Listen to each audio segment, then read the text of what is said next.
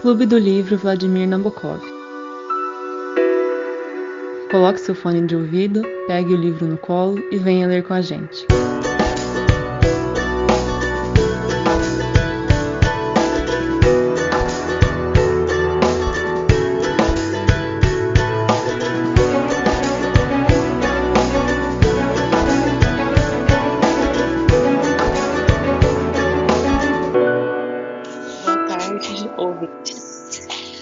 Hoje a gente vai dar início à discussão do segundo livro do primeiro ciclo, que é O Sol é para Todos, de Harper Lee. É, o livro ele é dividido em duas partes, se eu não me engano, ou três. Gente, me ajuda aí. Duas partes. Duas partes. A gente começou lendo os primeiros seis capítulos. Alguns leram os primeiros seis capítulos, tô brincando. é, mas era para ter lido os primeiros seis capítulos. E a gente vai começar, acho que falando um pouco sobre a história, só para contextualizar. Então, é, o narrador é uma menina, uma criança, né? No meu livro não tem o vocabulário de criança. Eu esperava uma escrita mais contextualizada. Aham. Esse é meu primeiro comentário. Tipo assim, o Lucas fez a comparação com Minha Vida de Menina, da Helena Morley, e acho que é, no, no, no, livro eu acho que ela tá com Helena Morley, mas a, a, autora é outro nome, não lembro agora. E o Lucas, todo mundo que fez Fulvestre nos últimos anos conhece esse livro. E da mesma forma, o da Helena, parece que ela pegou notas dela, lembrava de algumas histórias e escreveu o livro com base no diário dela de criança. Então, uma linguagem muito mais infantil. E nesse livro eu senti que ela tem muita ironia, sabe? É uma criança usando palavras muito difíceis, usando muita ironia. Então, para mim, é claro que é um adulto escrevendo como criança. Não sei se é isso mesmo, mas para mim parece ser isso. O que vocês acham? Mas a, a Helena também era muito irônica no livro dela. Por isso que eu, eu fiz a comparação. Eu acho, eu, tipo assim, acho as duas personagens extremamente na mesma linha. Agora, quanto à linguagem, realmente, é, guarda dúvidas. Tanto que, no, acho que no prólogo Minha Vida de Menina, que é feito, eles falam sobre isso. Se, a, se ela escreveu esse livro depois, ou se realmente ela. Porque a, autora fala que ela pegou os diários dela de criança e só colocou para publicação, só trocou o nome das pessoas. Mas ninguém sabe se isso é verdade, né? Então isso fica como dúvida. Aí. Mas em, em, na comparação que eu fiz, é no sentido da personagem, eu acho que parece. Mas quanto à linguagem, concordo com vocês. E a Carol fez esse comentário eu estava falando para ela. É, eu já li esse livro, O Sol é para Todos. E eu tinha o livro aqui em casa, e quando eu li, eu lembro que foi tipo assim, tranquilo. Aí no início desse ano, por causa do clube do livro da faculdade, a gente ia reler. E eu comecei a reler. Só que aí eu falei, ah, não vou ler no livro não, vou ler no Kindle porque eu, eu gosto mais, tenho mais facilidade para ler agora no Kindle. Aí eu baixei o livro e comecei a ler. E na edição do Kindle, tipo assim, é... você pegava os diálogos, eles estavam com uma linguagem um pouco diferente. As palavras contraídas, em vez de escrever você, tava você e tudo mais. Aí eu fui comparar, né, para ver se no livro antigo era realmente assim, porque eu já tinha lido faz uns 5 anos, 4, 5 anos. Aí eu falei, deixa eu ver se é assim mesmo. E não tá do mesmo jeito. Então, tipo assim, dependendo da edição, a linguagem que eles colocaram pra criança é, tá diferente. Aí a gente leu em inglês, né, não sei, em inglês eu não tenho essa noção tão certa. Mas no inglês também tem bastante contração das palavras, como a gente viu. O que você acha? É, eu tô achando que assim, eles tentam reproduzir o linguajar do interior do Alabama, sabe? Então, muita contração, muita palavra, muita expressão idiomática, é, muita palavra que não é comum. Tipo assim, eles usam muito reckon para dizer o que a gente comumente usaria o think. Então, sabe, os dois significam a mesma coisa, mas fica um, uma linguagem meio. Tipo, equiva... não sei se é uma equivalência correta, mas tipo um jeca tatu dos Estados Unidos, sabe? Eu senti um pouco disso. É, só para deixar claro, eu convenci, como o Lucas já leu o livro e me, ele, tinha me falado que a leitura era fácil, eu dei a sugestão da gente ler em inglês. E como o Palestra e a Carol já tinham comprado o livro, eles estão lendo em português. Mas acho que eles estão lendo na mesma edição, né? Você e o Palestra, amor. Eu acho que sim. Você tá lendo em português mesmo, Carol? Isso, é um laranja com um passarinho em rosa na capa, não é? Uhum, é o mesmo, então. É, essa edição é que eu tinha. É José Olímpio. José Olímpio paga nós. Mas é, eu acho que a linguagem tem uma sinceridade e uma simplicidade, não em termos lexicais, né, de vocabulário, mas em termos de, como que eu vou dizer, semânticos mesmo, de criação de significados que são próprios a uma criança. Lógico que tem muita ironia, que tem muito questionamento, mas eu acho que a criança ela faz esse movimento de questionar o mundo, questionar o que é, o que é justo, o que não é justo, ao longo desses primeiros seis capítulos a gente vai perceber às vezes que ela às vezes toma alguma postura e aí ou a empregada ou o pai não gosta do que ela está fazendo e ela questiona por quê ou a professora também né ah, você não pode ler mas por que, que eu não posso? Eu gosto disso e tal. A gente vai falar um, talvez um pouquinho mais para frente mas eu ainda acho que não é uma linguagem pesada como por exemplo a, a do livro passado que a gente leu o nome da rosa né? Por ser uma criança talvez alguns termos de vocabulário poderiam ficar mais simples, mas eu acho que é porque são termos, os termos que eu tenho mais dificuldade talvez são termos que são, eu acho que próprios da realidade daquela criança naquele lugar, naquele é, determinado momento, que, que é os Estados Unidos, Alabama, no século passado. É, então, eu acho que, para mim, eu tenho essa percepção da obra. Aí, para fechar isso tudo que eu estou falando, é, o Humberto Eco no Nome da Rosa, o Adson também era um jovem iniciando ali a sua caminhada é, formativa, né? E ele já tinha um vocabulário assim para descrever as coisas, lógico, ele estava escrevendo velho, né? Mas ele estava escrevendo segundo aquilo que ele viu enquanto jovem. Então é a percepção que ele tinha enquanto jovem. Lógico que a memória e as outras influências que ele foi adquirindo ao longo da vida vai fazer com que ele mude, né? As formas como ele enxergava, enxergava as coisas e descrevia. Mas é uma linguagem muito mais pesada, assim. Eu acho que não tem nem comparação, né? Mas é isso. É, eu queria fazer um último comentário sobre a linguagem. É que, sim, a menina, assim, é, eu acho que realmente é para dar a entender que é uma adulta escrevendo como se fosse uma criança. Porque eu, eu para mim isso tá um pouco claro, sabe? É, mesmo e talvez ela tenha se baseado em ou um diário ou alguma coisa assim, mas é uma pessoa, uma adulta. Isso dá para perceber, minha visão. Mas também não fica uma coisa tão distoante, porque ela é uma criança que aprendeu a ler muito rápido, uma criança que o pai, eu não entendi direito se ele é advogado, mas ele também tem um carro, um cargo eletivo na cidade, alguma coisa assim, e sempre falava de um jeito, é, sei lá, meio diferente com eles. Eles sempre tinham que aprender palavras novas, não sei o quê. E eles conviviam com toda aquela vizinhança. Com, a, aparece a figura da cozinheira que é negra, mas ela, o pai fala que ela é muito instruída.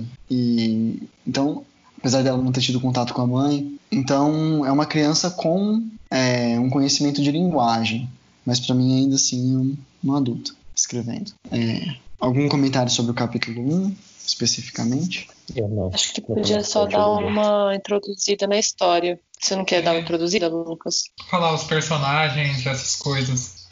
Mas eu não lembro muito bem, só lembro o que a gente tá vendo até agora.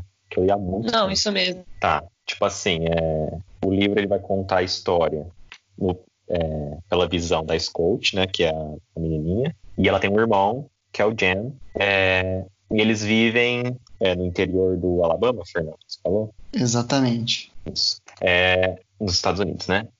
Mais pra frente vai acontecer, é, e o pai delas é o Atticus, que é advogado. A mãe deles morre, é, morreu quando o Jen era novinho, né? A escola tinha acabado, é, tinha nascido há pouco tempo, então ela não se lembra muito bem.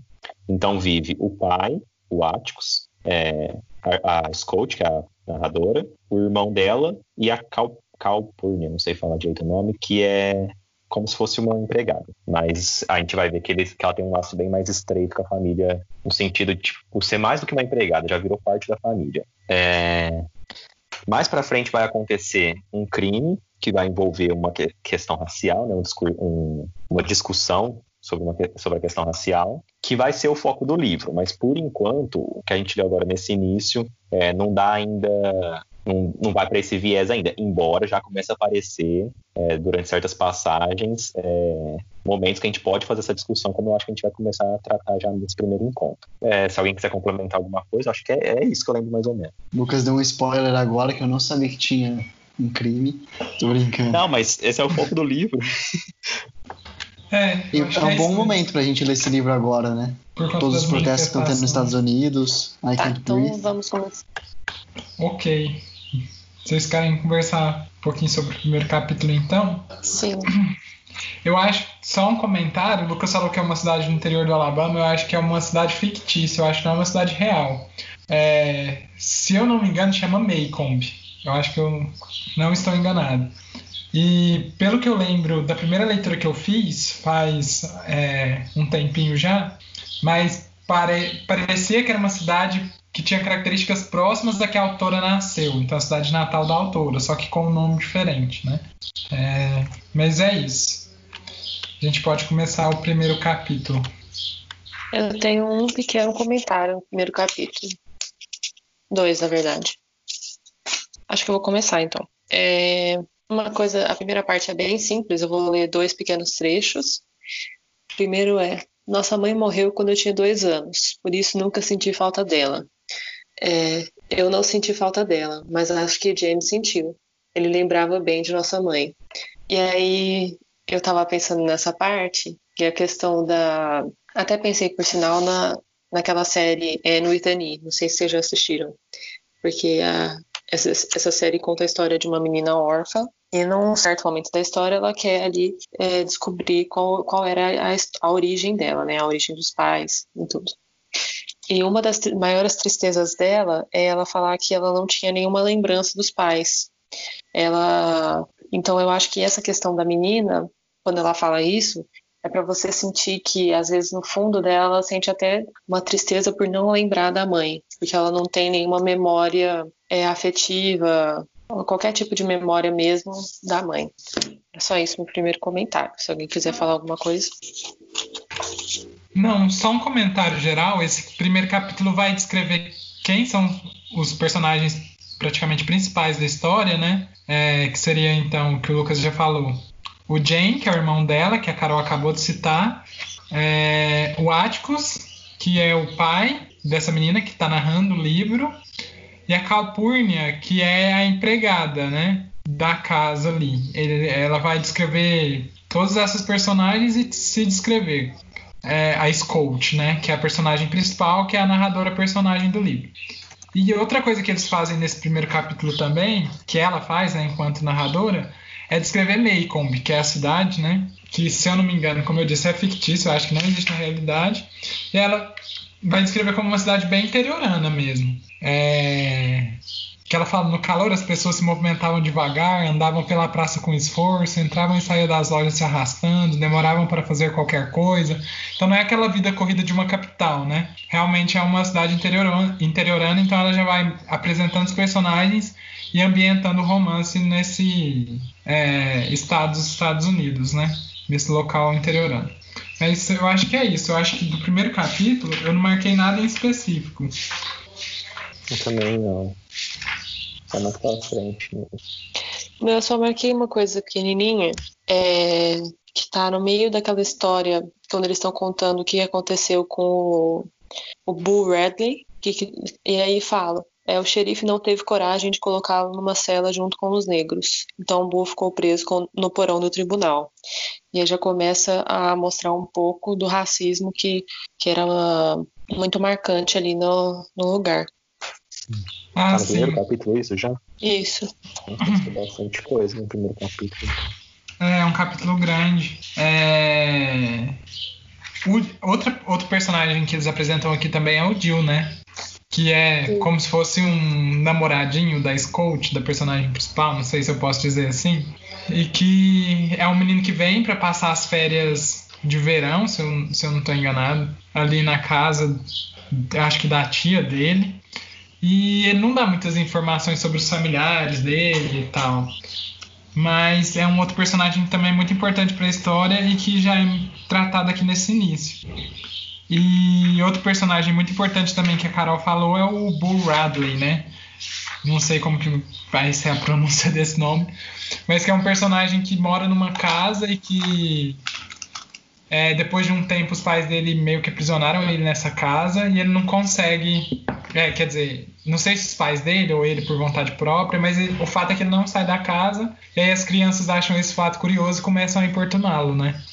Mas eu acho que desse primeiro capítulo era isso. Como é um capítulo muito grande, que tem muita apresentação de personagens e ambientação, acho que eu, é, seria importante falar disso e por isso eu falei, mas realmente eu não marquei nada específico, não. É, só último comentário sobre o capítulo 1, se ninguém tiver mais nada, é que é muito curioso o jeito que ela, tipo assim, é, o jeito que ela introduz a história, né? Porque ela vai fazendo conexões que você não. Tipo assim, ela pega, vai contar como o irmão quebrou o braço. Até agora eu não entendi como o irmão quebrou o braço, sabe? E ela tá. E ela vai linkando com fatos sobre a história do Alabama. E aí já começa a contar outra, sobre o Bull. E assim, uma, uma, uma história realmente muito conectada e até um pouco confusa. E aí isso deixa bem parecido com o estilo infantil de contar uma história, né? Mas achei interessante o jeito que ela introduz. Ela fala que vai contar um negócio e, na final das contas, ela tá contando toda uma outra história e ainda não respondeu aquela primeira dúvida inicial. Ah, eu só queria falar uma coisa rapidinho. Não sei se na edição em inglês de vocês tem, mas hum, acho que na minha edição e da Carol tem, que é uma frase do início do livro, antes da história começar. Tá assim, os advogados, suponho, um dia foram crianças. Eu acho essa frase muito legal porque mostra que é, esses profissionais, né, os advogados, engenheiros, os médicos, enfermeiros e qualquer outra pessoa, né, mas as pessoas que é, têm essa profissão, que crescem e assumem responsabilidade, qualquer profissão que seja, de professor, enfim, um dia elas foram crianças e tiveram que aprender aquilo tudo. A gente não nasce sabendo, né? A gente passa por um processo. E é lógico, o Ferdinando aqui não nasceu desse jeito que ele tá hoje. Ele, ele vai ser advogado daqui uns dias, esperamos. E ele cresceu, né? Teve uma infância. Uns dias? tá Uns chegando, dias. Não, acho que é 731 dias. Tá chegando, tá chegando. E vocês? Mas lá? Fernando. A gente vai ser. gente, todo mundo subiu. Então vamos pro capítulo 2, né? Então vamos lá. Capítulo Bom, eu dois. vou começar. Eu tenho alguns comentários sobre o capítulo 2. Certo. Mas é mais assim, coisa. tirar leite de pedra. Tô brincando. Eu tenho uma, Eu tinha pra feito- uma discussão. Mas pode Ah, falar. então começa você. Começa você, Lucas, por favor. Tem certeza? Às vezes vai ser a mesma. Tá. Não, a discussão que eu quero propor é quando ele fala. É, tá naquela situação de que a Scout foi pra escola, né? Primeiro, primeiro ano dela na escola. E aí a professora manda ela ver lá o alfabeto, ela sabe ler o alfabeto todo, ela começa a ler algumas palavras, a professora conclui que ela sabe ler, né? E aí fica lá instigando, e a Scout meio que fala que foi o pai dela que, que, que lê com ela, né? Aí ela fala. Não, ela não fala isso, na verdade. A professora supõe que o pai dela tem ensinado. E, e meio que é isso, né? É, porque o, o Atticus lia com ela, só que na cabeça da Scout ela sempre soube ler, porque ela não se lembra de quando ela começou a ler. Aí a professora fala: seu pai não deveria ensinar você. É, ele não sabe como fazer, isso, isso vai atrapalhar. E aí eu queria levantar a discussão com vocês do, do ensino domiciliar, né? Porque é uma das bandeiras levantadas pelo atual governo. É, já está até bem que avançado o projeto, está para sair pelo Ministério da Cidadania, é, dos Direitos Humanos, quer dizer, da Damares. E o que, que vocês acham? Tem que aprovar? Tem que ter essa liberdade para os pais? Ou, ou a criança conviver na escola é importante porque desenvolve outras habilidades, além do fato de saber a matéria? Ou até os 7, 8 anos o pai que tem que ter mesmo o domínio sobre a educação para imbuir, imbuir os valores que ele quer na criança? O que, que vocês acham?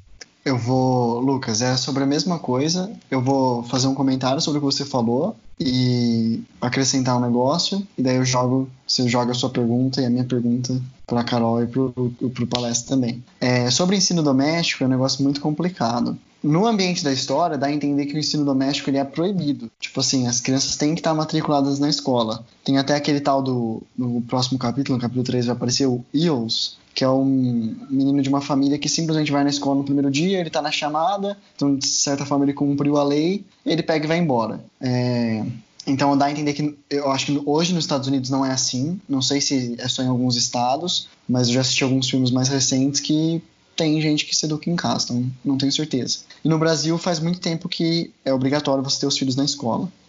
É uma situação muito complicada. É, eu acho que depende muito do grau de instrução, tipo assim, médio da, da população e da disponibilidade de tempo. Então, por exemplo, agora na pandemia, muitos pais estão tendo que educar os filhos em casa. E, sinceramente, eu tenho, é, eu tenho um primo mais novo que é, tipo, a gente está falando de crianças da idade ali da, da Scout. É, eu tenho um primo mais novo de uns 10 anos. estudando numa escola particular. E tá, para ele tá sendo muito bom estudar em casa, porque os pais estão lá com ele, conseguem ensinar e tudo mais. E eu tenho uma tia que ela é professora da, da rede pública, e assim, ela tá sofrendo para dar aula para eles, para os alunos, porque tem pouco recurso, ninguém sabe direito como fazer. E os pais também estão sofrendo porque os pais não fazem a mínima ideia do que fazer com as crianças, sabe? Tipo, ah, como é que eu vou explicar um negócio que eu não sei? É, como é que eu vou explicar se eu não tenho internet, se eu não tenho os livros?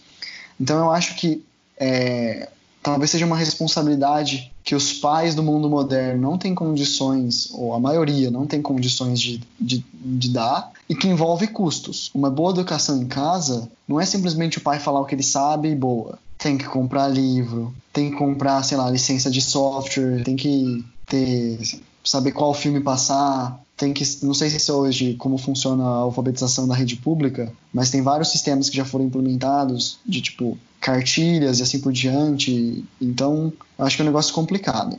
E aí o que eu queria juntar nessa discussão do Lucas é que a Miss Caroline lá, ela tem um papel meio, tipo assim, uma pessoa de fora que estudou numa cidade grande, que fez uma faculdade, mas que não tem muito, assim, conhecimento prático, né? E ela chega numa cidade que ela não conhece nada. E ela tenta colocar aquele novo sistema de, é, de ensino em prática. E a Scout comenta que o sistema é basicamente que ela ia mostrando uns negocinhos, umas fichas, e falando, tipo, ah, isso aqui é um gato, ah, isso aqui é uma panela, ah, isso aqui não sei o quê. E as crianças só iam vendo e ouvindo, não faziam nada. E aí, eu nunca li a, a obra do Paulo Freire, a gente já chegou até, quando foi montar a lista, surgiu a discussão se a gente ia colocar alguma coisa dele ou não, mas acabamos deixando para a próxima. Mas o pouco que eu li do Pedagogia do Oprimido, ele faz uma distinção muito clara do ensino bancário, que seria mais uma instrução, do ensino mesmo como educação. E me dá a entender que, tipo, o ensino que ela tinha em casa com o pai era muito mais para educação, sabe? O pai realmente ensinava para ela. E o ensino que ela está tendo na escola é o ensino bancário, que é simplesmente receber a instrução, receber a informação, mas não necessariamente saber o que fazer com ela. É, agora, o ponto que eu queria falar antes de passar para o palestra para Carol é: será que necessariamente todo o ensino escolar é um ensino bancário? Eu acho que não. Então, por favor, passo a palavra aos dois. Ah, se o Lucas quiser repetir a pergunta dele, não sei se falei muita coisa assim. Eu vou deixar para Carol responder e aí no final, só para complementar o que ela for falar, Claro, se ela quiser, né? Se ela não quiser, eu tento responder. Aí eu só complemento com alguma coisa mais rapidinha que eu queria gerar uma reflexão sobre isso que você falou por último, mas vou tentar ser bem breve, por isso vou deixar a Carol falar primeiro. Tá. É, primeiramente, eu acho que eu não tenho muita ideia formada sobre ensino em casa, principalmente porque, assim, eu vou na escola desde pequena e eu não conheço ninguém que tenha recebido educação em casa. E assim, eu acho que tem uma, uma divisão muito clara na sociedade de agora, que é você separar o que é para a criança aprender em casa, que seria é, questões éticas e é, morais, né? E o que, tudo bem que isso na escola você vai ter também um pouco, mas a questão inicial ali, né, primordial. E é, na escola você teria um ensino mais de conteúdo. Tanto que tem essa briga, né? entre escola e casa de que quem é, é responsável por ensinar o que em questão de comportamento, por exemplo. Só que eu acho que a gente não tem, os pais, em sua maioria, não tem informação suficiente para é, desenvolver um método assim eficaz de, de ensino. É claro que é, algumas coisas é interessante que o pai estimule e, e chegue a abordar, mesmo quando a criança ainda é pequena, para que ela tenha, desenvolva o interesse e a curiosidade, né? Mas realmente não tenho muita opinião formada. Tá, para responder a pergunta do Lucas, eu vou ser, tentar ser o mais rápido possível. Lógico que com rapidez a gente perde um pouco da profundidade do debate, mas para ficar um pouco mais curta a minha fala. Eu acho que tem que ser uma união de vínculos, sabe? Tanto a família é, incentivando, ajudando, quanto a escola. Eu acho que não pode ser algo separado. Eu vejo a educação como um processo é, é, multissetorial mesmo, sabe? Vários setores, várias instituições atuando ao mesmo tempo e a criança podendo ter esses estímulos tanto da escola, quanto da família, quanto de outras instituições que ela participa, por exemplo, uma igreja, uma escola de música, enfim. Lógico que não é entupir o moleque de coisa para fazer, né? Mas dentro daquelas possibilidades que são interessantes, né? E aí você qualifica segundo o que ele às vezes mais quer, enfim, é, e o que você acha interessante também como pai, e aí ir administrando o estudo para que as coisas possam é, ser amplas e ele possa ter uma visão de mundo que possa é, receber influências de diversos lugares diferentes. Isso é uma coisa que eu penso, mas não necessariamente está certo, né? É, e aí, para falar aquilo que o Fernando falou, será que a escola promove um ensino muito passivo? Será que realmente a gente aprende coisas que vão funcionar e nos tornar mais felizes? Ou é só mais informação e não formação, né? É, eu, assim, tendo a achar. Né, acho que eu concordo com ele, eu acho que não é um sistema só bancário, de que as pessoas vão lá, ficam é, tentando, ali sentadas, recebendo informação, recebendo informação, recebendo informação. Acho que não é só assim, mas acho que grande parte da nossa história, e até mesmo hoje, principalmente na universidade, que a gente tem aulas gigantescas é, de um professor durante muitas horas seguidas, com praticamente ele falando sobre um conteúdo super aprofundado por um longo período de tempo, eu tendo a achar que isso ainda está bem presente na sociedade. Eu não sei se vocês concordam comigo, mas eu ainda acho que é um ponto forte. E aí, para fechar tudo isso que eu estou falando, eu só queria. Eu vou ler é, um trecho de um texto do Chacal que eu acho interessante. Que ele fala justamente sobre isso. Que ele fala assim: no, no momento em que estou mais frágil, querendo saber das coisas, a escola dispõe de mim horas por dia, cinco dias por semana, quatro semanas em cada mês, muito, muitos meses em cada ano, durante anos da minha vida. Mas eu estou começando a achar que essa escola vai perder um mau aluno. Não adianta reprovar o aluno se ele não quer brincar de cabra cega, como todo corpo docente espera. O que eu quero saber não está escrito nesse quadro negro. No momento em que eu estou mais frágil, querendo saber das coisas, a escola dispõe de mim horas, dias, meses, anos da minha vida. Mas não é sofrer menos o que interessa, e sim experimentar sentimentos de profundo prazer. Eu quero ser feliz, eu não desisto da ideia de ser feliz. Então é isso. Tipo, tem muita gente que fala assim: ah, eu fiz aquele doutorado sobre aquela coisa minúscula e o que, que eu tive de formação com isso? Nada, não vou usar aquilo para minha vida para nada. Sei que nem todos os casos é assim, não estou generalizando, pelo amor de Deus, mas já vi muitas pessoas falando isso é, tipo, é uma coisa tão restrita que só ele e uma ou outra pessoa vai ler e vai ser relevante para ela, sabe? E enquanto como que a escola pode a escola pode tornar uma pessoa é, que resolve as suas angústias diante do mundo e com seu olhar para o mundo e pode ampliar a sua visão, né? Acho que é um debate muito forte e acho que não é algo que está fechado. Essa é a minha visão acho que nenhum dos dois, assim, acho que nenhum dos dois é, modelos, né, de uma educação totalmente passiva ou totalmente ativa prevalecem hoje. Eu acho que o debate está sendo ampliado, mas eu acho que ainda temos muito a caminhar. Essa é a minha visão. E é isso, assim, é, nem tanto o céu, nem tanto o purgatório, não sei como que eu posso dizer isso, o inferno, não sei, nem tanto fogo, nem tanta água, não sei. Mas podem, fique à vontade para discordar. Não, mas é. Beleza, gostei dos comentários de todos vocês. Só quero que fique mais claro: vocês são a favor ou não do ensino domiciliar? Tem que ser aprovado ou não? Por mim, não. Eu acho que a educação é papel do Estado. Seja para formar aquilo que a gente discutiu, acho que no primeiro primeira discussão do nome da, do nome da Rosa, seja para formar bons cidadãos ou bons homens, bons seres humanos, né? Eu acho que tem que ser papel do Estado. Inclusive, quando eu falo papel, papel do Estado, eu não acredito que instituições particulares de ensino é, sejam uma boa opção. Sim, o que eu quis, só para deixar claro, o que eu quis dizer, e, na verdade o texto do Chacal que estava ali, né? Não, eu não estou dizendo que eu sou a favor de ensino domiciliar, porque no início da minha fala eu falei, eu acho que a escola tem que estar presente em todos os momentos. É, e aí a família tem que ter um vínculo para ajudar o aluno e fazer com que o aluno se interesse, porque crianças elas não têm uma maturidade como a gente adquire depois para ter disciplina e estudar, enfim, para se interessar tanto. Ela está recebendo vários estímulos ao mesmo tempo e não sabe talvez organizar isso tão bem. Então o que eu falo da família é dar um apoio, sabe? Não é fazer as coisas para criança também, acho que isso não funciona que eu falo é, tipo, dar um apoio mesmo, sabe? Complementar o que a escola está fazendo. Não abandonar a criança e falar assim, estuda aí. sabe? Eu sei que muita, muitos pais, por conta de jornadas exaustivas de trabalho, para ter que trabalhar o dia inteiro para manter a casa, não consegue estudar com os filhos. É, principalmente quem tem uma condição de vida muito vulnerável, né? Economicamente, socialmente. Mas eu acho importante, sim, a, a, a escola em todos os momentos da formação, mas a família é, orientando, pelo menos. E quanto à educação pública e privada, lógico que eu acho que a gente sempre tem que defender uma educação pública de qualidade.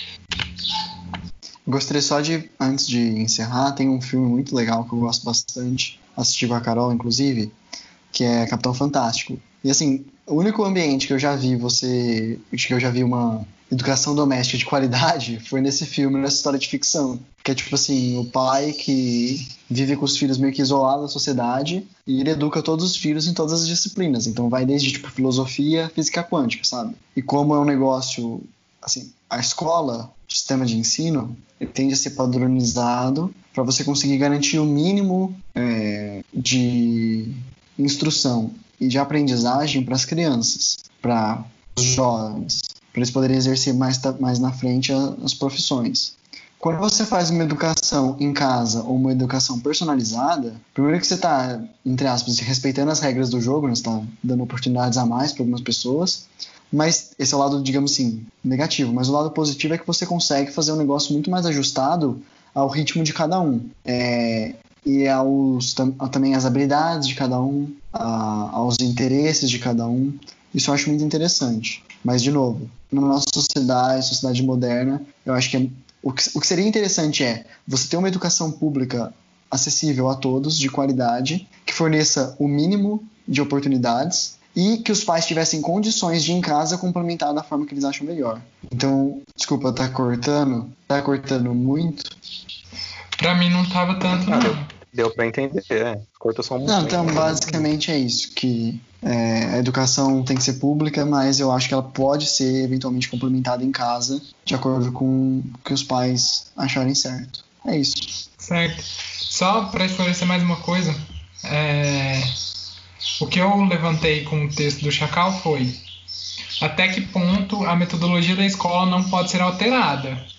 É... foi exatamente isso. Não estou menosprezando a importância da escola, muito pelo contrário. Eu acho que, como eu já disse aqui nessa discussão várias vezes, acho fundamental o papel que a escola possui. O que eu estou falando é como ajustar esse conteúdo para que seja algo que possa realmente interferir nas angústias que a gente tem ao se deparar com o mundo, sabe? Não ser uma educação meramente passiva, aprendendo coisas que talvez dificilmente a gente vá usar é, na vida. A gente já teve uma discussão parecida com isso de alguns conteúdos que a gente acha que seriam importantes ser implementados no sistema escolar brasileiro e que não são, referentes à economia, referentes a direito, né, a parte jurídica, enfim, e outras coisas que às vezes são muito excessivas e que assim não vão servir tanto para nós a não ser para fazer uma prova de vestibular, que aí eu já acho que está errado, porque o sistema educacional não deve se basear só pelo vestibular.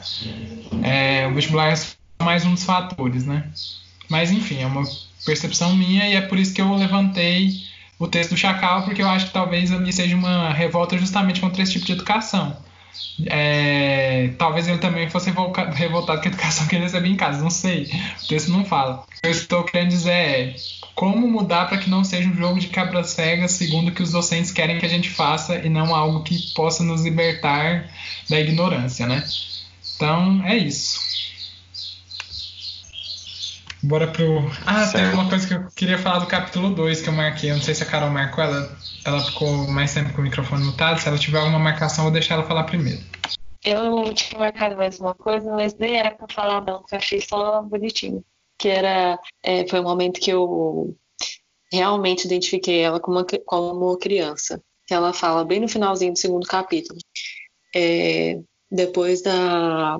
no final da aula, né? A senhorita Caroline. Vou falar Caroline para todo mundo pra não ficar feio.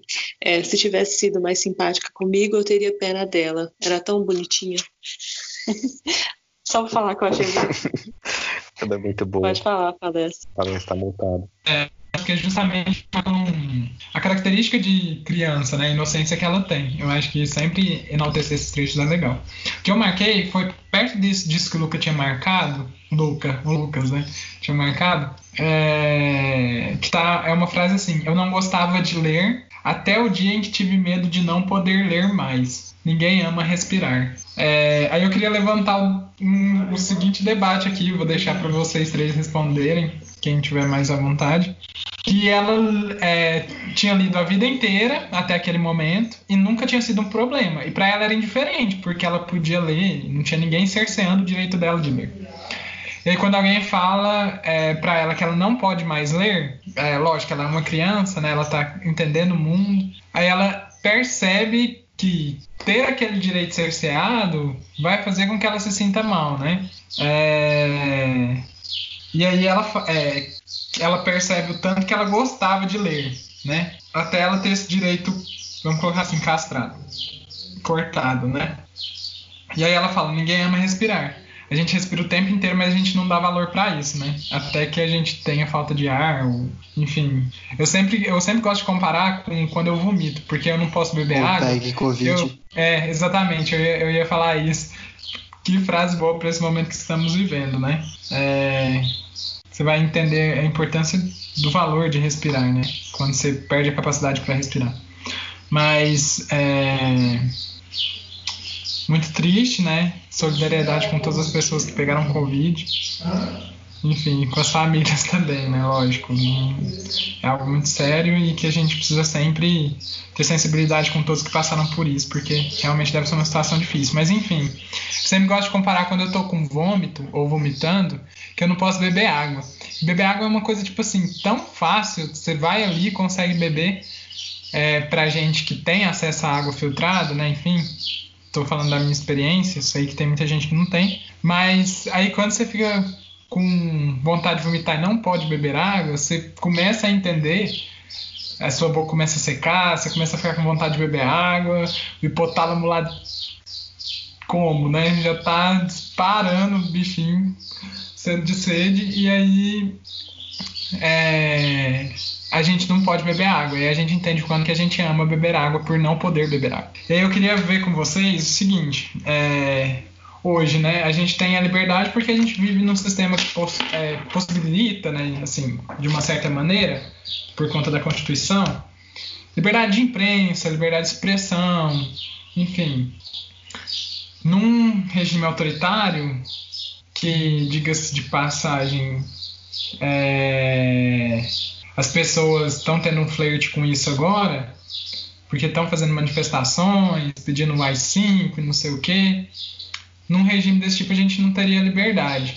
Será que as pessoas, quando elas caíssem num regime desse, elas iriam entender o quanto que elas foram ignorantes pedindo algo assim, por justamente perder o direito à liberdade que elas tinham antes, e aí só depois que elas perderem que elas vão reconhecer? E outra coisa é, será que a gente precisa esperar perder para começar a agir, porque tá tendo muita simbologia é, fascista sendo apresentada e um caça às bruxas antifascistas gigantesco agora que as pessoas estão fazendo, né, de quem é de extrema direita, falando que esse negócio de antifascista tem que ser combatido. Então, essa é a minha pergunta. Será que as pessoas elas vão perceber que elas perderam direito apenas tarde demais, sabe? E aí é difícil, né? Voltar no tempo para consertar responder. as cagadas. Vou resumir o que a palestra falou e responder em três frases. Ou três, três tópicos, sei lá. Resumindo, a pessoa só dá valor quando perde. Esses filhinhos de. Os jovens que nasceram em período de liberdade não conhecem o que é ter liberdade cerceada e ficam pedindo volta, a volta da ditadura, assim, não sei o que. É exatamente isso a pessoa não percebe que sempre teve liberdade, não percebe a, a, falta que ela vai fazer, e as outras pessoas que pedem a volta do AI-5 geralmente são pessoas que não sofreram com isso, não, so, não sofreram o cerceamento da liberdade, ou até se beneficiaram da ditadura militar. E existem pessoas assim, é, que não passaram por maus. Vou dar um exemplo. Eu sempre gostei de ficar muito em casa. Na pandemia agora, eu não tô sofrendo quase nada. É, tipo assim, tô sofrendo pouco, sabe? Tô, consigo me virar bem. Mas eu sei que muitas pessoas que gostam de sair, pessoas que precisam sair, estão sofrendo muito. É... é basicamente isso. Eu ia fazer uns outros comentários pessoais, mas acho bom não me alongar muito. Não entregar aqui o ouro. Colocar as pessoas no pau. Eu também acho melhor não falar nada, filho. Vou, vou seguir então- a voz da sabedoria, Carolinge. Alguém tem mais alguma coisa do capítulo 2? Ou quer complementar a fala do palestra? Não, Então vamos para o quarto. quarto, não, terceiro. Ah, é. Eu já tô no quarto. Ai, Fernando. É o 3 mesmo. Eu que, que pulei. Eu não tenho nada no terceiro. Tá, eu vou puxar uma, uma aqui então. Que eu tenho. É, deixa eu só abrir aqui. Ai, peraí, só um minuto, gente. Cliquei na loja do Kindle sem querer, em vez das notas. Ai, ai. É quando o- menino lá, né, vai almoçar, vai jantar na casa, almoçar, jantar, não sei qual é o período, é, do Áticos. E aí, o menino que não tinha, no capítulo 2, um dos garotos não tem lanche na escola. E aí a Scout até explica pra professora que é, ele é um. Ele fala o nome da família dele. Kug, é, ah, não sei explicar, não sei falar o nome. Mas fala o nome da família e fala que, tipo assim, isso era é um, meio que um sinônimo, uma metonímia de pobreza. Que ele não tinha lanche antes, não terá amanhã e, e provavelmente nunca terá. E que eles não aceitavam, ele, ele não aceitaria o dinheiro que ela estava oferecendo porque eles não aceitavam aquilo que eles não conseguissem pagar. Aí, no, é, no início do capítulo 3, por a Scout ter sido é, castigada pelos comentários dela, que a professora dá umas reguadas na mão dela e coloca ela no canto da sala, no o início do capítulo 3 é ela tentando bater no menino. E aí o Jane vem e fala pra ela parar com isso. E convida ele pra comer na casa deles. É, aí o garoto primeiro fica relutante, mas depois ele vai. E aí ele fala assim pro, pro Atticus. O motivo por que não consigo passar do primeiro ano, Sr. Finch, é que todas as primaveras têm que ajudar o pai na colheita. Mas agora já há outro lá em casa que tem tamanho suficiente para trabalhar no campo. E aí, marquei esse trecho só para fazer um comentário, não sei se gera discussão, mas depois se vocês quiserem falar, podem falar, que eu estava vendo aqui enquanto discutia. Atualmente no Brasil tem 2,4 milhões de crianças é, em trabalho infantil, entre 5 e 17 anos. E não tem como. A criança que trabalha não vai, não vai conseguir ir para a escola, não vai conseguir se dedicar da mesma forma é, que deveria. Então, assim, a educação é um problema que a gente tem. A, gente- a educação tem muitos problemas que a gente tem que resolver, mas tem coisas assim que não deveria mais ser um problema. Tipo, é, isso não deveria mais existir no Brasil. A gente tem que lutar para isso assim, chegar a zero. Enquanto 2,4 milhões é, é, tem que trabalhar diariamente. E assim, você pega os dados, isso representa cerca de 6% das crianças que estão nessa faixa etária. Pensa, a gente pensa que é pouco, mas eu acho que é um número significativo que isso teria que tender a zero. Se vocês quiserem falar alguma coisa, pode falar. É só, sim, acho que você resumiu bem. Eu acho que não tem nenhum problema é, a criança ajudar em casa, mas o ponto é ter a obrigação de ajudar em casa, porque senão vai ter o que comer, e também isso prejudicar completamente a, a educação e a- as outras atividades que a gente julga essencial para o crescimento intelectual, moral, cívico de uma criança. É isso, basicamente. Bora adiante? Eu tenho mais um ou três, ninguém tem mais nada. Se tiver, eu vou falar. Eu tenho uma coisa no Fale. 3 rapidinho também. Acho que é a mesma Pode- que você deve ter marcado. Eu acho que é. Pode falar, palestra. A gente só entende as coisas quando a gente vê pelo lado daquela pessoa que está falando. Eu nem peguei o, li- o livro pra ler porque eu acho que essa frase é clássica, né? Sim. Vou deixar os meninos comentarem sobre ela porque eu já falei bastante hoje. Mas é uma frase importante e icônica do livro. Se alguém quiser, pode comentar. Ferdinando, Eu vou ler, Kelly. eu vou ler o trecho aqui que o palestra falou, às vezes eles não estão com. É, eu não, Tá. não então peguei o vou ler, trecho. aí vocês comentam. Ele fala, a Scout, o Atticus fala assim para Scout: é, nunca conseguirá compreender totalmente uma pessoa se não ver as coisas do seu ponto de vista. Se não for capaz de se colocar na pele dessa pessoa e aí permanecer bastante tempo. Ah, sim. É, isso é uma coisa que eu discuto muito com o Fer, porque a gente tem conversado muito sobre a questão do, da situação atual mesmo, da diferença de visão das pessoas quanto ao a, a questão tanto econômica quanto da pandemia em si. Eu acho que é compreensível uma pessoa que, tá, que perdeu o emprego, que está passando fome, é, ser a favor da abertura do comércio, por exemplo.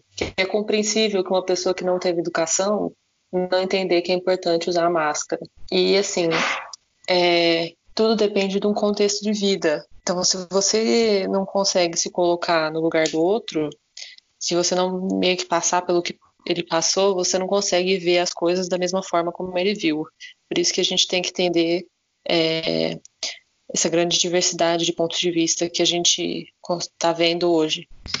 Vou deixar o Ferdinando falar a opinião dele então. Concordo com a Carol. Bom demais. A gente discute, mas é um monólogo. Tô brincando. Só a Carol que fala. que mentira. Não, mas eu concordo com ela. Eu acho que, assim, a gente tem alguns pontos que a gente discorda, mas sim, você tem sempre que lembrar disso, que, por exemplo, a gente foi entregar as cestas lá em Jardinópolis, né? É, em Ribeirão, por ser uma cidade maior, provavelmente, apesar de você ver pessoas sem máscara na rua, é muito raro. Tá raro, né? Atualmente. Então, as poucas vezes que eu saí de casa, sei lá, de 100 pessoas que eu vi, 10 estavam sem máscara. Chutando aqui. A maior parte está com máscara. Em Jardinópolis foi justamente o contrário. Eu vi uma pessoa com máscara né, sem ser agente, sabe? Talvez por ser uma cidade menor, talvez por ser que as pessoas não estejam preocupadas com isso. Realmente o vírus talvez nem tenha chegado lá com tanta intensidade, porque a gente sabe que o vírus ele vai de acordo com os círculos concêntricos do capitalismo. Então, primeiro os grandes centros, é, mais interconectados, e depois vai espalhando até chegar no interior. É, mas, sim, realmente, antes de criticar, essas pessoas têm que tentar entender, ó, por que, que elas não estão usando máscara? Será que a informação está chegando? Será que não é só a informação chegar, mas chegar da forma certa, é, ter um aprendizado para ter a mudança de atitude? Mas é isso, eu concordo com a Carol sobre é, essa, esse princípio geral do Mr. Atticus. Ok, então vamos para frente, né? Se ninguém tem mais nada para dizer. Nada, nada a dizer, vamos para frente. Então vamos para o capítulo 4. Vou dar uma olhada aqui porque eu não lembro ao certo sobre o que ele fala. Mas acho que eu tinha alguma coisa bem no começo. Então. É... Eu tenho uma história no final. Pode falar primeiro. Tá. É uma passagem bem do comecinho. É meio que explica muito rapidinho como que foi o resto do, do ano letivo deles. E rapidão já volta pro verão de novo, falando que o Jill já tá é, já está retornando para as férias de verão para ficar na casa da tia. E aí no começo ela fala um pouco é, sobre a questão de desse ensino domiciliar e aí ela fala é, não podia deixar de levar em conta que meu pai se elegeu deputado estadual durante anos, sempre sem oposição, sem conhecer nada do que minhas professoras achavam que era essencial para o desenvolvimento de boa cidadania. E assim, é, é o que a gente já discutiu, né, na verdade. Mas essa questão da cidadania, eu queria deixar para o palestra e para o Fer comentarem que eles são mais cultos.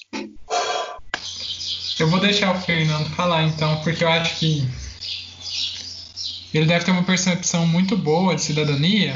Qualquer coisa eu complemento, porque senão eu vou desembestar a falar e, aí não vai ser legal. A gente já tá com uma hora de, de ligação. Amor, não se menospreze, eu não entendi direito a pergunta. Você pode Não, não, eu vou ler de novo. Era só para você comentar que ela fala que estava falando dos métodos de ensino que eles estavam aplicando lá na, na escola e ela falou que os, o pai e o tio não tiveram esse método, que eles meio que aprenderam tudo em casa e é, aprenderam sozinhos. Ela fala: Meu pai se elegeu deputado estadual durante anos, sempre sem oposição, sem conhecer nada do que minhas professoras achavam que era essencial para o desenvolvimento da boa cidadania. Ah, não tem muito o que comentar, assim. A cidadania é um conceito razoavelmente aberto, né? Mas é basicamente você ter direitos cívicos e exercer esses direitos cívicos. E quais seriam os direitos cívicos? Me deu um branco agora. Direitos sociais, tipo educação, saúde, direito político é votar e ser eleito, e direito cívico. É, eu acho que é direito de liberdade de expressão, propriedade. É isso aí. Ou não? Exatamente. Obrigado, palestra. Sabe mais do direito que eu, hein, palestra? Um amor platônico, mas eu gosto muito da mente também. Mas você sabe muito mais que eu, eu acho que quase que das duas áreas. Ô, louco. Mas o. Eu, eu acho que é o que ela tenta mostrar é justamente assim, que a educação formal não necessariamente leva onde tem que levar. São dois pontos aí que eu acho muito interessante na fala da professora. A educação formal nem sempre te leva onde tem que levar. Muitas coisas você vai aprender ao longo da vida na prática. É, nesse mesmo ponto, educação moral significa uma balela, é você tentar moldar o pensamento dos cidadãos de acordo com o que você pensa, com o que o governante pensa e, assim, não cria bons cidadãos, cria só voto de cabresto. E o outro lado é que mostra também uma, uma, um problema educacional, não só da população, mas também dos nossos governantes. Porque, assim, sinceramente, você rodar um município, você rodar um estado não é um negócio fácil. Você tem que conhecer não só de direito, tem que conhecer, mesmo que você não seja, é, o governador não vai ser, sei lá, secretário da saúde, secretário da, da, da economia é, de um governo. Um governo é composto por várias, é, várias pessoas. Mas a pessoa precisa ter um mínimo de noção sobre essas áreas é, para saber comandar e saber dirigir. E o que a gente vê no Brasil, principalmente, é que os nossos governantes não têm um mínimo de noção, sabe? Principalmente em municípios pequenos. Quando você chega no governo do estado, geralmente é, são pessoas um pouco mais instruídas. Isso reflete o nosso problema educacional, que é muito grave, é, mas acho que também reflete um pouco o, o despreparo dos governantes. As pessoas se elegem. A democracia é um, um, um sistema que privilegia a popularidade e não necessariamente a competência, a probidade e assim por diante. E eu, eu acho que aí, uh, só para finalizar e passar para palestra, a fala da professora também mistura um pouco de é, o que você precisa para ser um bom cidadão, mas também considerando que o pai era um, um político, então acaba misturando um pouco também direitos cívicos, direitos, direitos civis, direitos políticos. Mas vou passar para palestra que ele já deu um show e agora vai dar o segundo. Deus me livre.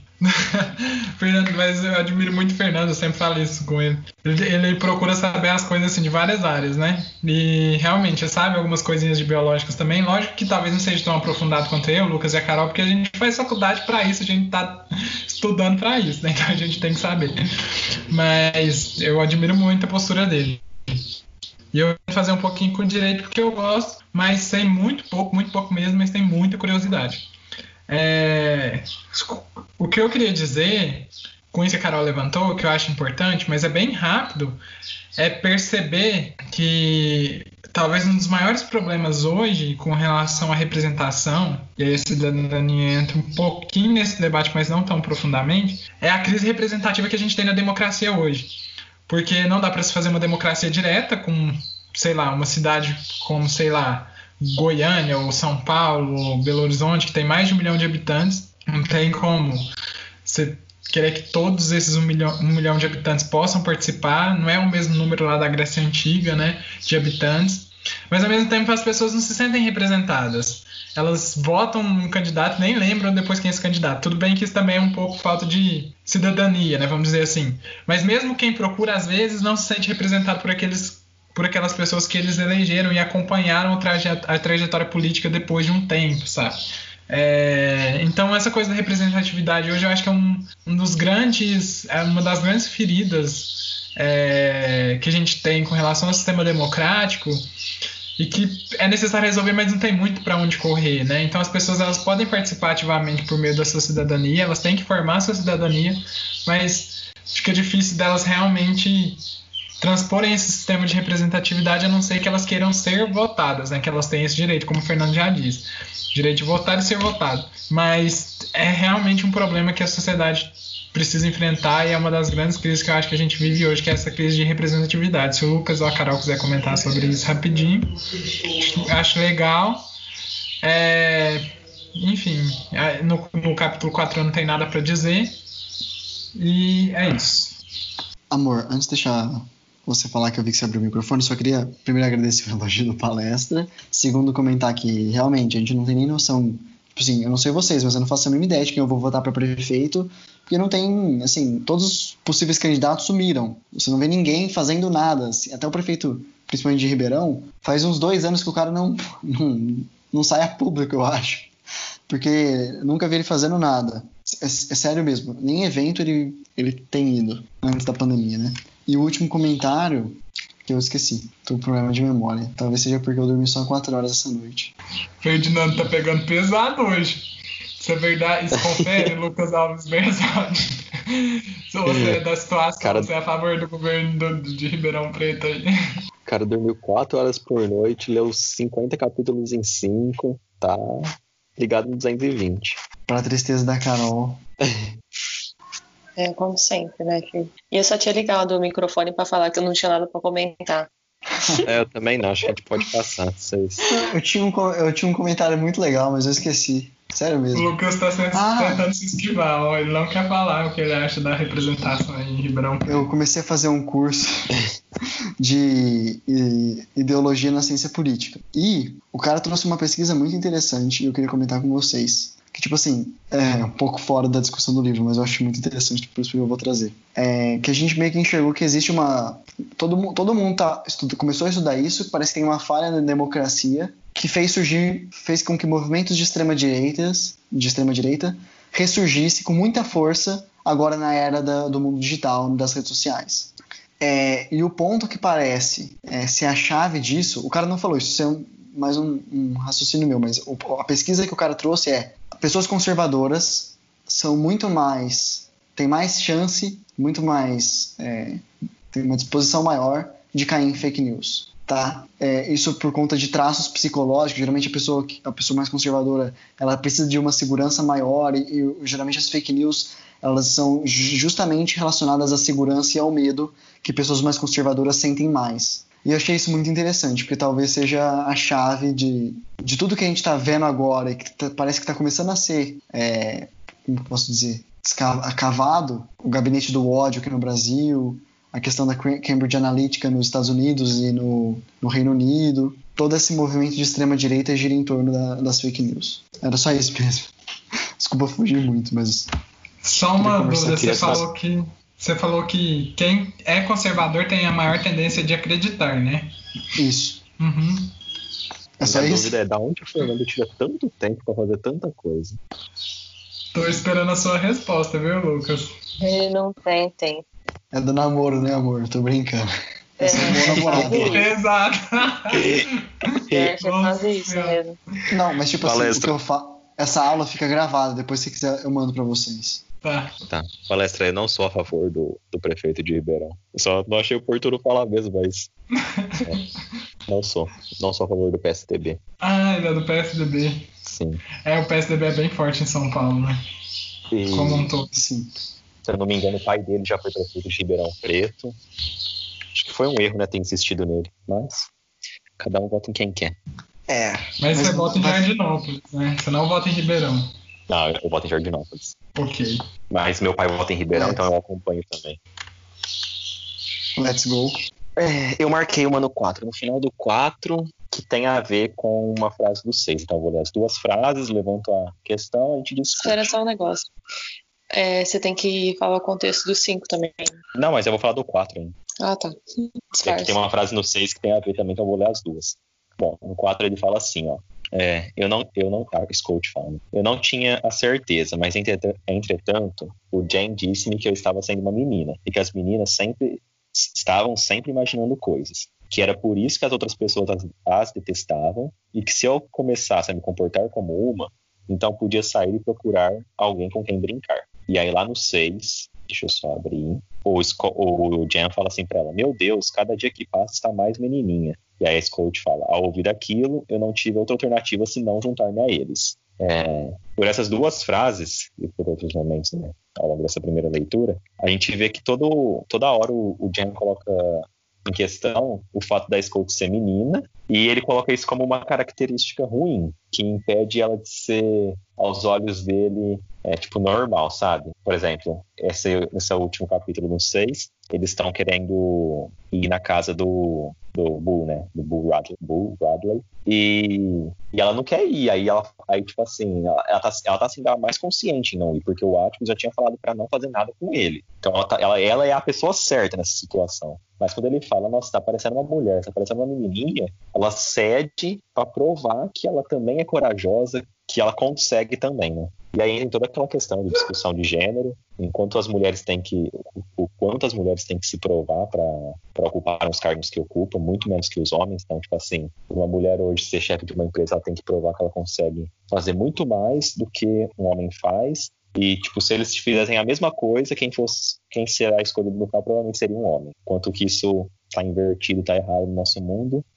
E aí eu queria que vocês discutissem sobre isso. Acho que a gente já comentou muito isso naquele episódio do Nome da Rosa, né? A Carol falou bastante coisa que eu achei interessante. Se alguém tiver alguma coisa a mais para acrescentar, acho que pode trazer para o debate. Eu só ia comentar que, na verdade, se eu fosse ela, eu ia ter ficado quietinho na minha. Na hora que eles falassem isso, eu ia falar assim: Pois bem, sou mulher mesmo, mais consciente, mais responsável, estou indo para casa. Vocês dois que se lasquem sozinhos.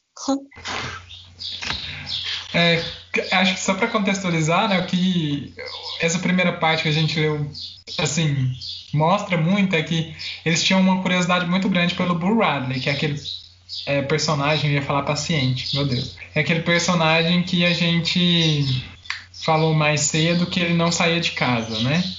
E aí eles querem saber por que ele não sai, eles querem conversar com ele, eles querem descobrir. E aí tem toda uma aura ali de mistério, né? Em torno da casa desse personagem. Eles querem ir lá, querem encostar na casa, como se fosse uma casa mal assombrada. Querem instigar o Bo a, a sair, né? E aí ela, é, o, o Atticus já falou para eles não fazerem isso de uma certa forma. E o Jane, que é o irmão dela, mais o Jill, que é esse namorado, né? Sei lá, amigo.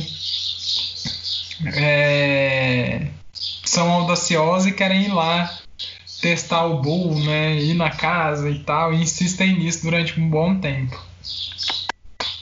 Muito interessante. Então acabamos o capítulo 4 e 5 e vamos pro 6. Como eu, eu só queria falar uma coisa rapidinho. completar o um negócio. Ah, tá. Ah, é, foi mal. Eu tenho uma marcação só no 5, aí eu não tenho mais nenhuma outra marcação. No 6 eu não marquei nada. E eu acho que o Lucas queria falar alguma coisa, não sei. Não, é, eu tenho marcações no 5. Tenho três marcações no 5. Ah, então eu vou falar uma minha. Você já falou uma, eu falo outra depois. Eu acho que é a mesma. Que, ele, que é um diálogo que ela tá tendo com uma mulher ali da vizinhança, né? E a mulher fala assim para ela: Você é muito jovem para entender isso. Mas às vezes, a Bíblia na mão de um determinado homem é pior do que uma garrafa de uísque na mão de ah, do seu pai. É, tem gente que aí bem mais para frente que ela fala, tem gente que se preocupa, tem gente que se preocupa tanto com outro mundo que não sabe viver nesse aqui. Basta olhar na rua e ver o resultado. É, são duas fases diferentes, né? A que eu vou trazer para o debate é a primeira. É, que eu acho importante, porque a gente, no Nome da Rosa, a gente falou muito disso, e aí é só para fazer uma ponte com a leitura que a gente fez, né? No Nome da Rosa, é, um livro era guardado a sete chaves para que ele não fosse lido e aí uma verdade reveladora que colocasse a sociedade de cabeça para baixo não fosse é, exposta, né? Seria então olha o spoiler, né? Mas é o, o livro da poética do, Aristó do Aristóteles que o Jorge guarda as sete chaves para que ninguém consiga ter acesso a essas informações e expor uma ideia que para o Jorge tornaria, desestruturaria né, toda a base de crença católica do final da Idade Média, de poder da igreja consequentemente. E aí aqui ela está falando justamente disso, de um livro, né, que é a Bíblia, e como se a Bíblia for usada de uma maneira ruim, né, ela pode abrir brechas para possíveis é, abusos, né? E aí relacionando com outro livro que o Lucas eu acho que não eu, mas assistiu uma série que é o Conto da Aya, que eles retiram um trecho do, do livro da Bíblia, é, acho que é Jacó e Jacó e Raquel, eu não lembro, Lucas. Faz muito tempo que eu li. Uhum. É, não tô lembrado, gente, mas perdão se eu errei um dos nomes. Acontece com Abraão e Sara também. Que fala, olha, vai lá, pega minha serva e tenha com ela um filho, né? No livro eles falam isso, no conto da Aya, e como a sociedade da época tinha sofrido um acidente, um estado totalitário religioso tinha tomado poder fundamentalista, as mulheres estavam inférteis e aí aquelas que ainda eram férteis eram reservadas para serem servas para que elas possam ser, vamos colocar estupradas é, durante periodicamente, né, vamos colocar assim, durante alguns períodos, para que elas talvez dessem filhos para os grandes donos ali das casas com base justamente nesse versículo bíblico. Tome a minha serva, já que eu não posso te dar um filho, né, já que as esposas dos grandes homens da, daquela sociedade estavam inférteis, elas usavam, é, a sociedade usava justamente essa frase bíblica, né? Vá, tome a minha serva e tenha um filho com ela, para justificar esses atos, né? De vou, vou, chamar de abuso sexual porque na minha cabeça é, é de abuso sexual das servas por parte desses homens casados. E aí, aí é justamente isso, é um versículo bíblico levado ao último grau de fundamentalismo para que uma sociedade funcione de uma maneira totalmente indevida na, na minha visão. É, e aí o quanto que um livro pode realmente tornar as coisas, virar as coisas de cabeça para baixo, né? É só isso mesmo, era para fazer essas intertextualidades que eu achei esse trecho aqui o melhor dessa nossa primeira leitura. É só isso. Se o Lucas quiser falar alguma outra coisa do capítulo, que ele falou que tinha acho que mais duas coisas para falar, eu já acabei, gente.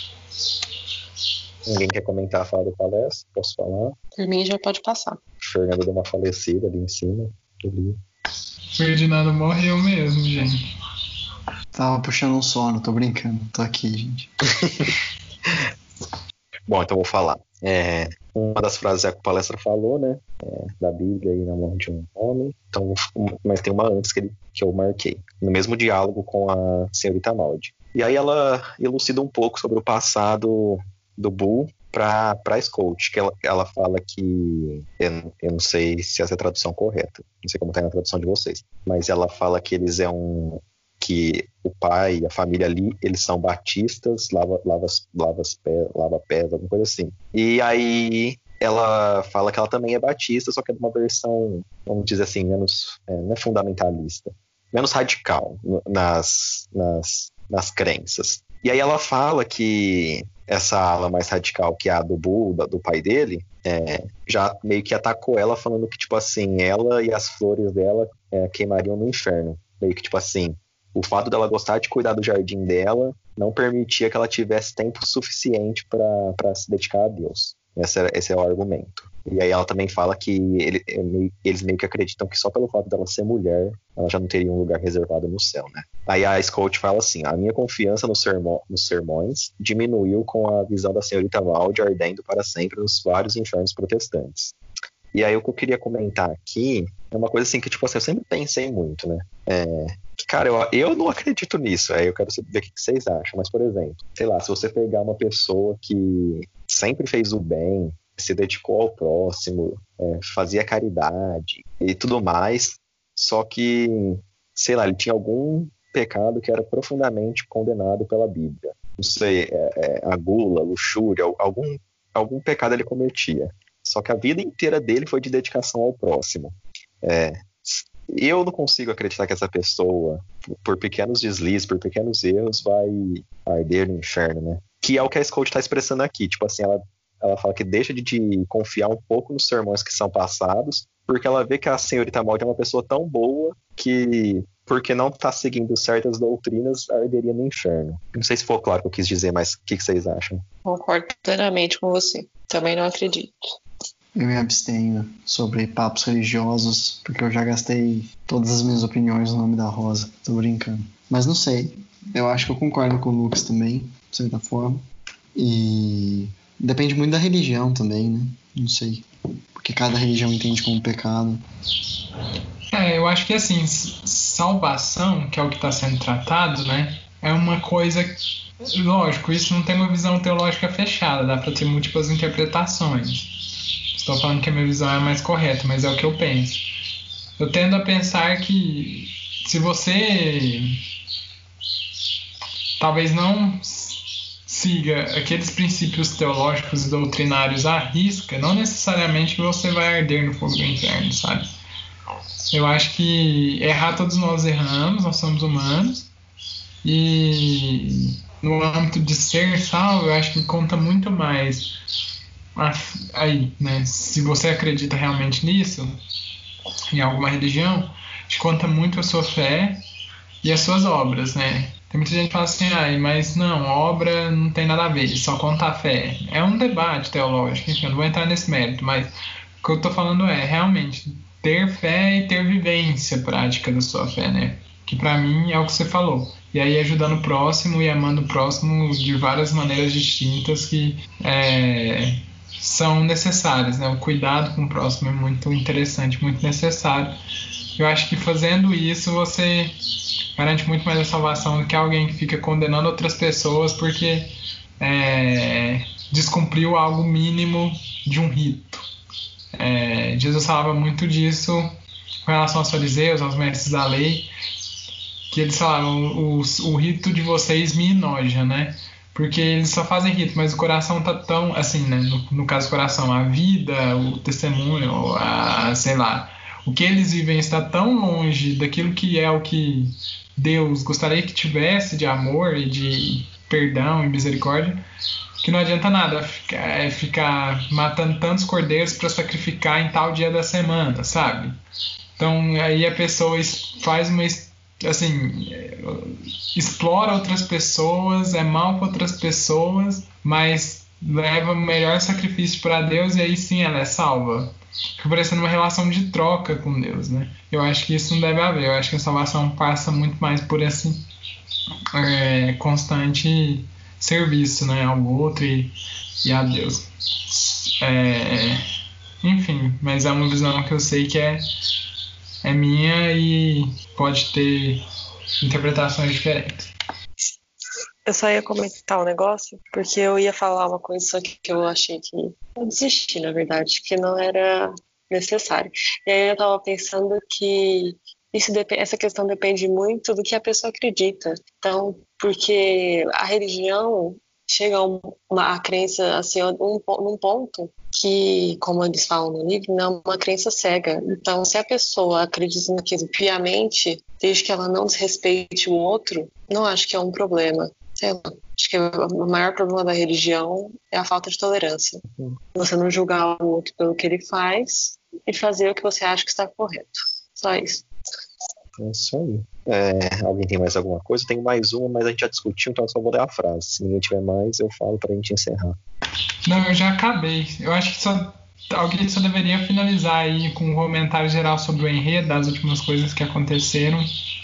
Me dá spoiler, né, palestra? Tô brincando. Exatamente, eu acho que precisa. Ninguém mandou não acompanhar a leitura, Fernando. Concordo. Então eu vou Concordo. falar, pode ser? Fernando tem alguma coisa uhum. marcada? Ele não leu. o capítulo 6 inteiro. Não, é, é no capítulo 5 minha marcação ainda. Por isso que eu perguntei. Ah, ah tá. então por favor. É, tá. É, mas aqui a gente já discutiu, por isso que eu só vou ler a frase. Ela fala assim: ó, nós nunca sabemos aquilo que acontece às pessoas, o que se passa dentro das portas e janelas fechadas, os segredos. Que vai um pouco de encontro com a discussão que a gente é, a gente não discutiu muito, né? Mas, mas é que essa é uma discussão meio que constante que a gente vai fazer ao longo das, das leituras, de é, se colocar no lugar do outro, né? A gente não sabe o que está acontecendo, igual a Carol falou lá da pandemia.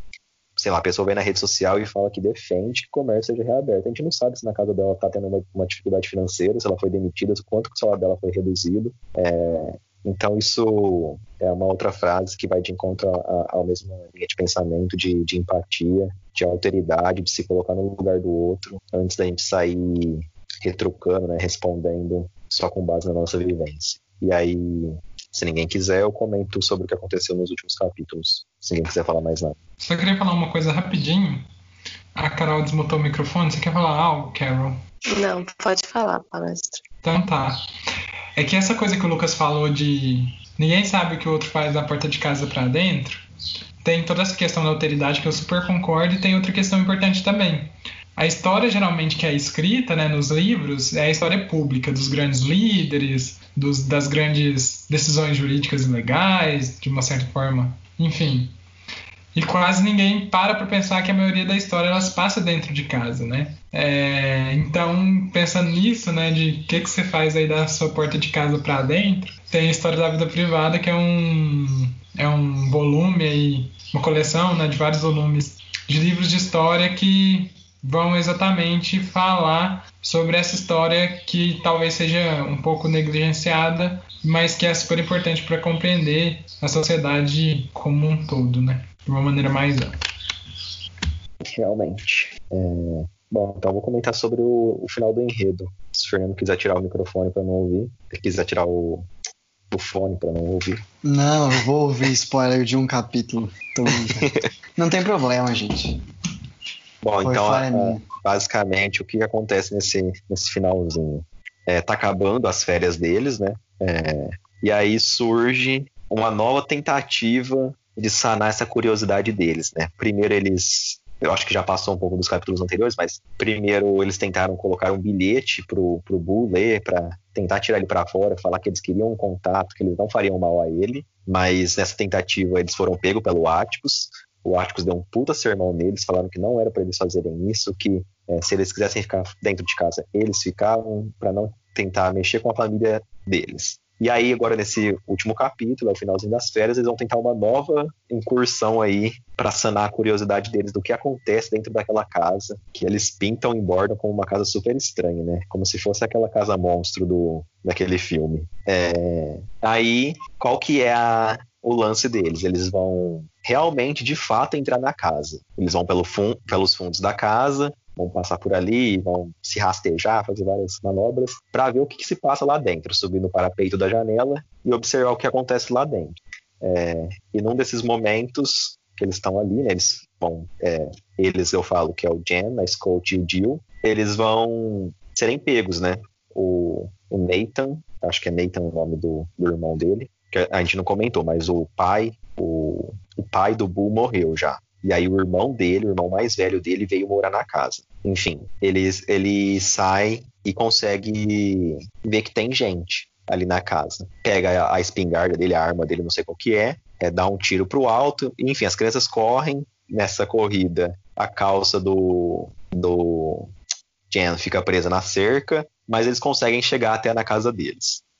E aí, para não, não parecer que eles eram os culpados, a hora que começa todo o rebuliço ali na vizinhança, na rua, eles saem lá da casa onde eles chegaram e vão pra, pra rua. Meio que fazer a egípcia, né? Perguntar, nossa, o que que tá acontecendo aí? E aí o... eles, eles explicam o que tá acontecendo para eles. E aí o Áticos fala, né? Tipo assim, meu filho, o que que, você tá arrumando, né? Que ele tava só de cueca ali na, na rua. E aí ele, ele tem, o Jill tenta dar uma explicação e disfarçar, né? Que, que a Scout fala que ele é um grande mentiroso. E ele disfarça, né? Fala que eles estavam jogando strip poker é, com palitos, né? Porque, pelo que parece, jogar com jogo de carta era proibido. Ao que deu, deu a entender, né? Enfim. E aí eles conseguem meio que se safar disso. Só que aí, na hora de dormir, o Jan, ele fala, minha calça tá lá. No outro dia, a hora que ele for nascer, ele vai encontrar minha calça. E eles vão associar, inevitavelmente, que fui eu, que, que foi eu e provavelmente vai associar com os meninos, que entrou na casa, né? Então ele, no final do capítulo, quer fazer uma nova incursão para recuperar a peça da roupa que ficou presa na cerca. A Scout meio que protesta, né? Fala que ele vai ser pego, que não sei o quê, mas acaba que no final ela coberta ele. É, e no final do capítulo termina com que termina com ele recuperando a calça, voltando, tremendo de medo, né?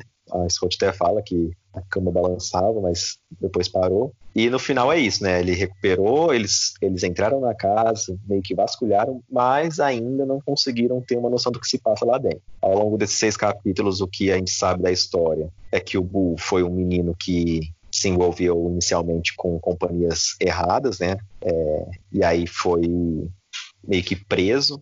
Antes de ser preso, na verdade, o pai dele conseguiu tirar ele de uma enrascada, falou que se comprometia a, a cuidar dele, né, de fazer com que ele andasse na linha. É, depois disso, aconteceu um novo incidente com ele, que foi o fato da tesoura, que ele pega e dá uma tesourada na perna do pai, assim, e aí a gritaria traz o xerife, o, o pai novamente protege ele, fala que ele é um pouco temperamental, mas que, que ele não é um criminoso, e aí ele passa é, alguns dias na cadeia, mas a Carol até comentou o trecho, é, ele passa tipo que numa cela, que não é uma cela, meio que num subsolo da, da prisão, para não se misturar com os negros.